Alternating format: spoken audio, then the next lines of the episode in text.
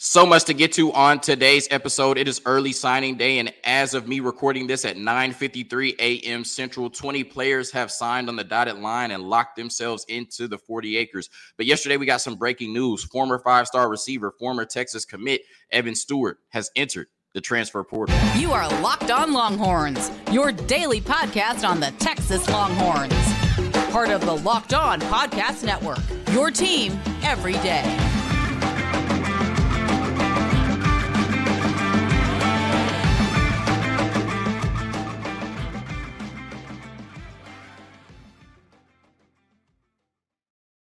Locked on Longhorns, the show. Jonathan Davis, your host. Today's episode of Locked on Longhorns is brought to you by FanDuel. Make every moment more. Right now, new customers get $150 in bonus bets with any winning $5 money line bet. That's 150 bucks if your team wins. So visit FanDuel.com slash locked on to get started. On today's episode of Locked On Longhorns, Evan Stewart, former five star receiver, former Texas commit, has entered the transfer portal. Should Steve Sarkisian, Chris Jackson, and company go after the talented receiver and try to add him to the roster for 2024 heading into the SEC, and then the early signing day updates. As of 9:54 a.m. Central, 20 players have locked themselves in to the 40 acres. We got some good updates, we got some bad updates, and maybe some questionable updates. But I gave you everything I got as of 9:54 a.m. Central. If anything happens after that, right, please don't come in the comments and say, "Well, he signed or he didn't sign or this happened." This is not a live show. I can only give you what I got once again as of 9:54 a.m. Central. Right. So if you listen to this later in the day, chances are something changed. Right. All of that and more on today's episode of Locked On Longhorns, part of the Locked On Podcast Network. Your team every day. So a lot of people that had the foresight that Evan Stewart would eventually enter the transfer portal were proven right yesterday when Evan Stewart entered the transfer portal. A lot of people looked at the situation and said he's too talented to be in Jimbo Fisher's offense with questionable quarterback play on a team that's not winning games, right? And eventually he's going to move on. Of course, we have the famous, now infamous clip of Johntay Cook on the practice field saying he's going to eventually enter the portal and they're going to be teammates because he doesn't want to go to Texas A&M to just block, right? And now that he's entered the transfer portal, like I said, that clip will forever live on in infamy. The question is, should Texas go after the former Texas commit in Evan Stewart and try to add him to the 2024 roster heading into the SEC? And I'm on Twitter, as always. I'm on X on the Bird app.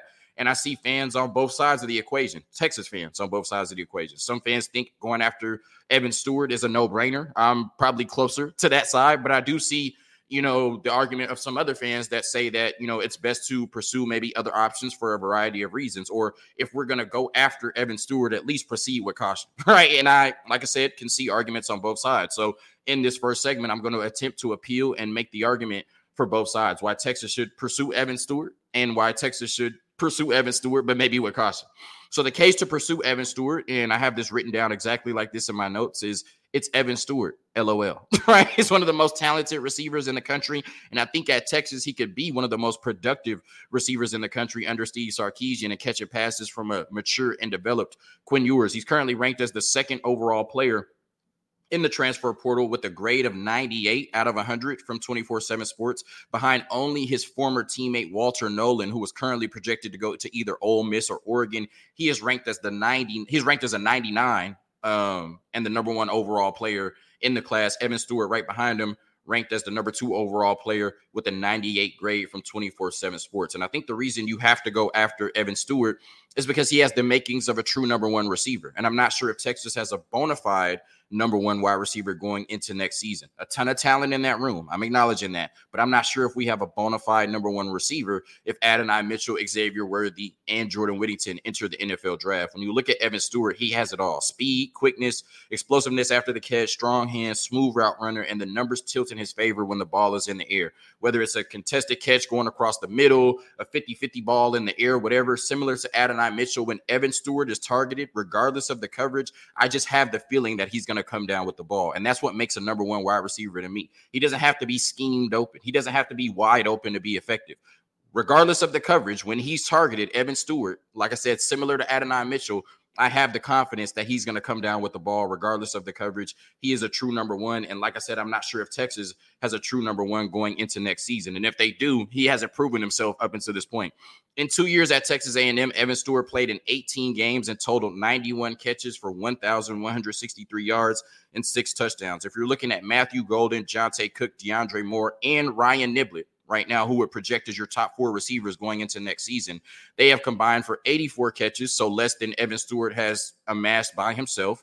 1,124 yards, less than Evan Stewart has in two years by himself, and 13 touchdowns. So that's more than Evan Stewart has. He only has six, but all 13 of those touchdowns were from Matthew Golden at the University of Houston, right? None of these players have scored a touchdown in a Texas jersey. So I think just because of that alone, right, you're you're you're basing your receiver room next year on a bunch of players who don't have really any production at the University of Texas and four players really have not matched the production that Evan Stewart has over the last two seasons at Texas A&M. And Evan Stewart really hasn't even fully tapped into his potential of what he can do on the football field in college football because in just 18 games he's played with three different quarterbacks. I think Conner Weigman is a um, really good young quarterback, but Max Johnson and Haynes King to me leave something to be desired. He's played with those three different quarterbacks in 18 games, and he spent two years in Jimbo Fisher's offense.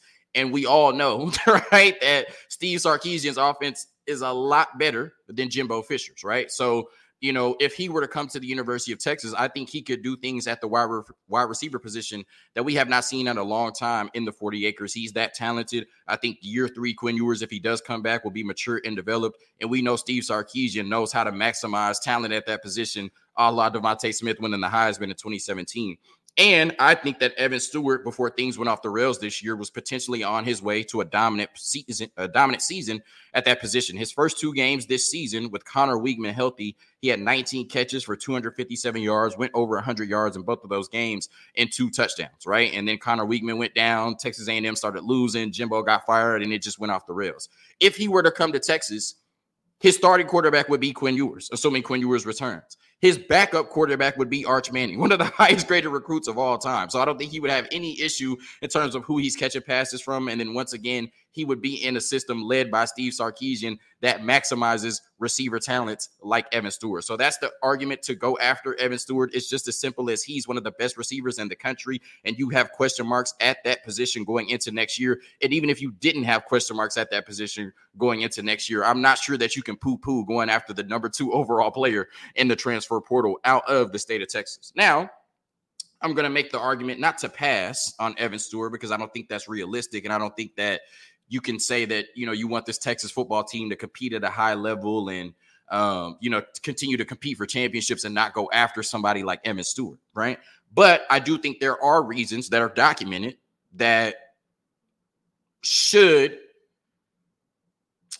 motivate. I'm trying to think what to say. Motivate this Texas staff to at least proceed with some caution, right, regarding the recruitment of Evan Stewart. The reason I say that is because there have been rumors about his commitment issues going back to high school, right? There were rumors this year about, you know, NIL and his commitment to the team. And, you know, those rumors have been a thing going back to high school. His senior year at Liberty in Frisco, he only played four games before foregoing the remainder of the season. And this was his quote regarding that I will be foregoing the rest of my senior year and mentally and physically preparing myself for the next level of my football career in a huge step in life. Now, I'm not going to blame him for, you know, deciding that high school football was not worth his time and he was better off focusing on where he was going to go to college and, you know, eventually hopefully end up in the NFL, right? Like I don't think that that's a bad decision. But Liberty went 10 and 2 that season. That was a good football team, right? So he obviously didn't leave the team because they weren't winning and he didn't want to get hurt, right? He left the team for other reasons. I don't know what those reasons are. I have to take his quote at face value, but it is a little weird to me, right? That a player left his team after four games in the middle of his senior season to focus on college when he was on a football team that was good enough to go 10 and 2 in the Frisco area, right? So, so some people will point to that and say, you know, maybe he had commitment issues with Frisco Liberty. This year, he missed three games against ULM. That was the third game of the season. He came back after that, but then he missed the Ole Miss and Mississippi State game in back to back weeks. Came back to play against Abilene Christian, only had one catch for eight yards, and then missed the LSU game. So essentially, the last four games of the season, he only played in one game and had one catch for eight yards and then missed the game right after that, the biggest game of the season on the Aggie schedule against LSU. Maybe you can make the argument it's Alabama, but I think the Aggies have convinced themselves that LSU is a rival, right? Now he cited injury. He said that he was hurt, right? That you know maybe he aggravated something in the Abilene Christian game, and that's why he could not play against LSU the next week.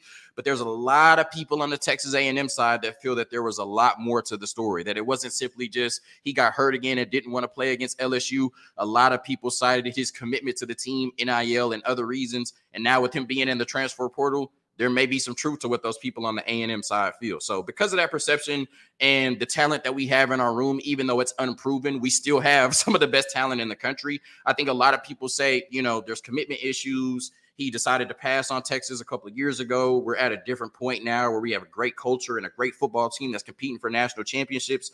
It just makes sense to look elsewhere or potentially move on or lean on what you have.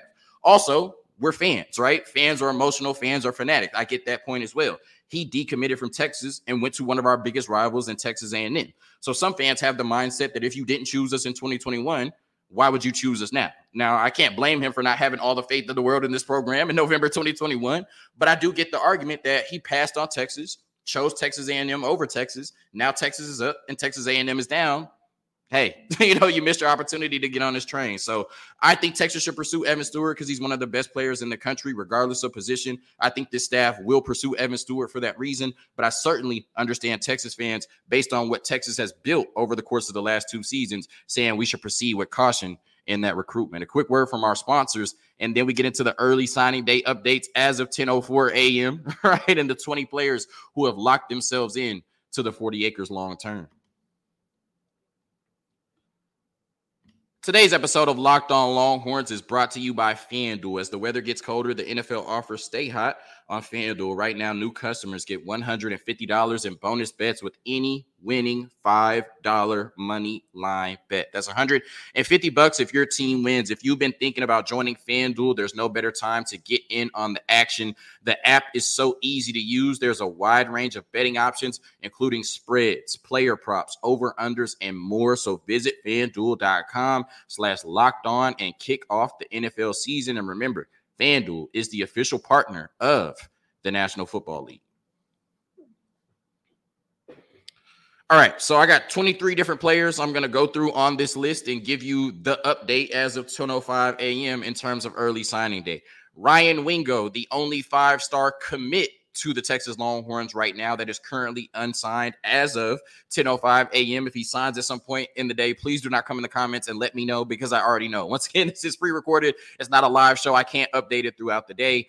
Um, the last update I saw before I started recording is Texas was expecting his NLI um, very early this morning. They had not received it. The last update I saw is that Ryan Wingo's dad said that Ryan Wingo is still asleep, and the only NIL they have NLI they have is from Texas. But there's been a lot of smoke that Missouri and Nebraska have made huge pushes, especially Missouri, in the last 24 hours in that recruitment. So as I as I'm recording this, Ryan Wingo is still unsigned. Texas was expecting it earlier today. His dad says he's asleep. I'm not sure how true that is or not, but there's still confidence on the Texas side that eventually Ryan Wingo will sign on the dotted line with the Texas Longhorns. Aaron Hampton, um, if you followed this recruitment, he was committed to Texas, decommitted, committed to Alabama, decommitted from Alabama, committed to Texas again, and now it looks like he's headed to Alabama right on early signing day. So this has been a questionable recruitment. You know, even though he's been committed to Texas twice, most Texas fans felt like he eventually may end up at Alabama, and it looks like that to be the case. Dominick McKinley current Texas A&M commit. He was not expected to sign today. There is some smoke that he may end up indeed signing today, but it may not be with Texas A&M. Texas and LSU have made strong pushes over the last 24 to 48 hours for the five-star interior defensive lineman out of of the state of Louisiana. And I think based on, you know, all of these players leaving Texas A&M, they don't look like they'll be super competitive next year. Um, and with the new staff and new defensive line coach, there is a chance that, like last year, Texas can swoop in and steal a five star from Texas A&M and Dominick McKinley, like they did with Anthony Hill. All right, now getting into the Texas players that have signed on the dotted line, and you have nothing to worry about. Colin Simmons, the five star edge out of Duncanville, two time state championship and uh, two time state champion in football. Um, also a state champion in basketball. I didn't even know he was on the basketball team, but shout out to him. Um, he really has a chance to be one of the best defensive players um, in the country from day one. Certainly has a chance to start as a true freshman at the edge position. And I believe that just based on his pedigree and what he was able to do at Duncanville, he could be the best edge we've had at Texas since Joseph Ossai and maybe one of the best edge rushers we've ever had in this program. He is super talented, five star out of Duncanville. He is signed on the dotted line and headed to the 40 acres. Jerrick Gibson, the running back out of Florida, IMG, he is signed on the dotted line. And I just love his game, right? He's not super flashy. There's not a bunch of make you miss in his game, but he's just super productive and consistent. He gets downhill, right? He's the type of running back that's not going to break a bunch of 20 to 30 yard runs, but he's hitting you for four to six yards every time, right? And it adds up. You look up at the end of the game, you say, damn, he had 150 yards and two touchdowns, like, but it didn't even, didn't even look that impressive. He's just a model of consistency. He reminds me a lot of Josh Jacobs. And I say that you know, he's the type of player that you want to tackle in the first quarter. But with that offensive line and the way he can lean onto you, you know, over the course of a game, once you start to tackle him for the 16th and 17th time and, you know, on and on, you lose your motivation a little bit to get him to the ground. And so he just gets stronger as the game goes on. Like I said, a lot of, uh, you know, Josh Jacobs in his game, not really going to make you miss, but he's just super productive, super consistent, and knows how to get downhill. Christian Clark, uh, I think he brings a little bit more versatility in terms of what he can bring at the running back position, but super talented as well. And I have all the faith in the world into Tashard Choice and what he's been able to do in terms of development and recruiting at that position.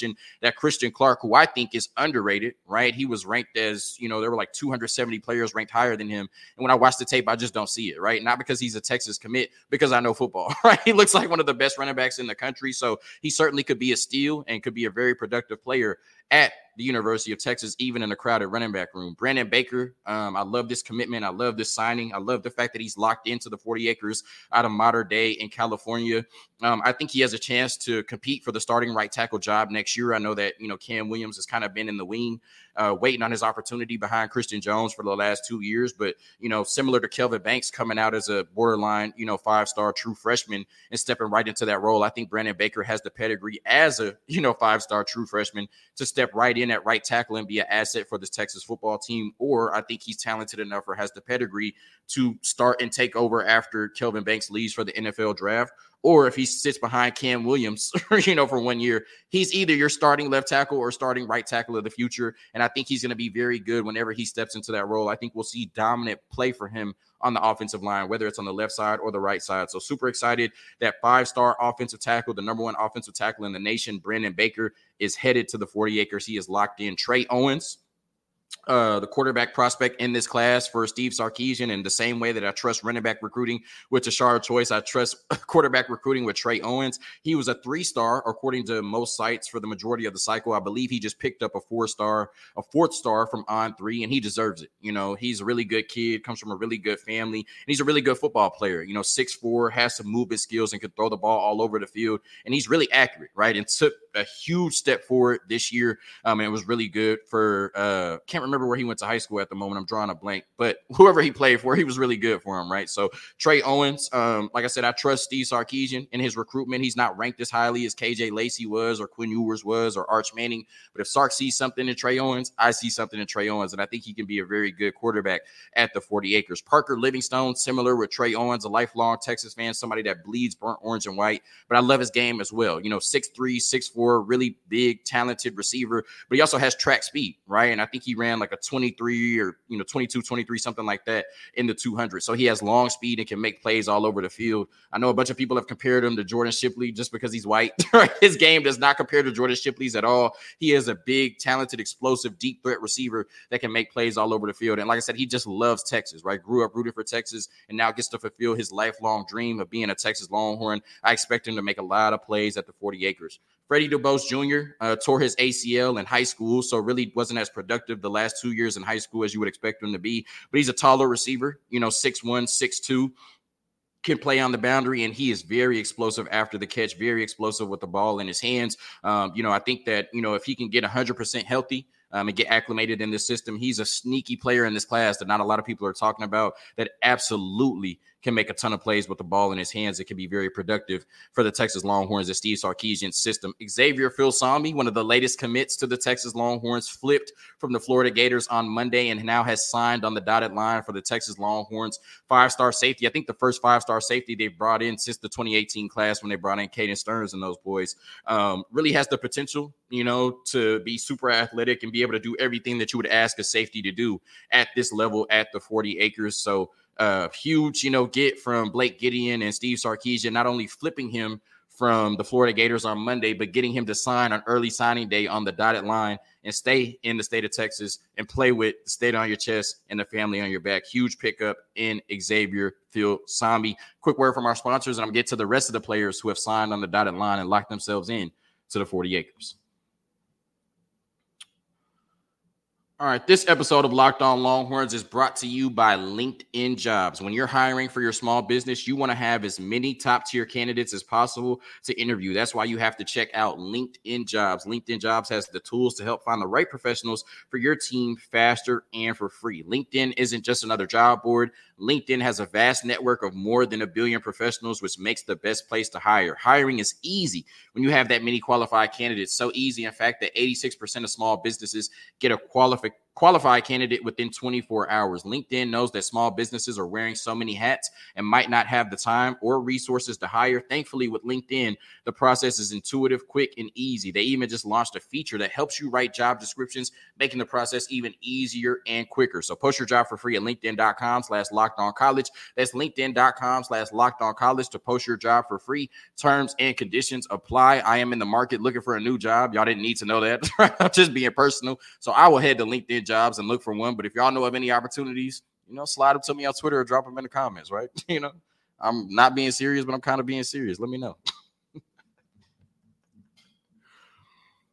All right, continuing our early signing day update slash coverage as of 10 14 a.m. a.m. I know I'm, you know, beating that dead horse. I got to keep repeating that, but somebody's to come in the comments and tell me I'm wrong or something I said at 10 15 a.m. is no longer true. I just know it, right? So I got to keep saying that to try to persuade people not to think they're smarter than they are. Okay, here we go. Jordan Washington, uh, four-star tight end out of the Houston area, signed. Uh, to me, he just brings a different level of athleticism to the table than the two tight end commits we had prior to him in the 2023 class, um, and Spencer Shannon and Will Randall. To me, um, he may not be as athletic or you know have the ceiling that JT Sanders does, but he's the closest thing at the tight end position we've brought in to JT Sanders since we brought in JT Sanders. So I'm excited to see what he can do in Steve Sarkisian's offense. One of our latest commitments, Kobe Black, former five star. He's moved down to a four star, but I still think he has five star talent. One of the best corners in the country, certainly one of the best corners in the state of Texas. Big, six one, looks like he's 200, can play on the boundary, guard those bigger receivers. He also played a lot of wide receiver and running back in high school, so he's explosive. Um, and yeah, I think he's a future starting corner in the SEC for the University of Texas, and I think he's a really good one. Wardell Mack, the other corner out of the state of Texas that they flipped from the University of Florida, right? Poor Billy Napier. I just saw that they're uh, number one overall player, that's one of the best players in the country, might not sign today. So really bad things going on at the University of Florida. But Wardell Mack, whether he's depth, whether he ends up being a starter, he's going to be a really good player for the 40 acres and the Texas Longhorns. Shout out to Terry Joseph for what he's done at that position. Nate Kibble comes from Addiscott, Addis, Atascocita, I think I said that right. I don't know, which has a huge pedigree of putting offensive linemen in the league or putting out really good offensive linemen recently. Kenyon Green from Texas A&M playing for the Texans went to Atascocita. Of course, Texas Longhorn fans know Sam Cosmi came from that high school as well. So they have really good pedigree in terms of producing offensive linemen as of late. And Nate Kibble could be that next offensive lineman out of that high school to play at a high level in college and eventually make it to the NFL. Love the pedigree, love the signing of that big human and Nate Kibble on the offensive line. Melvin Hills, um, Nino from Nino's Corner Sports did an interview with him recently.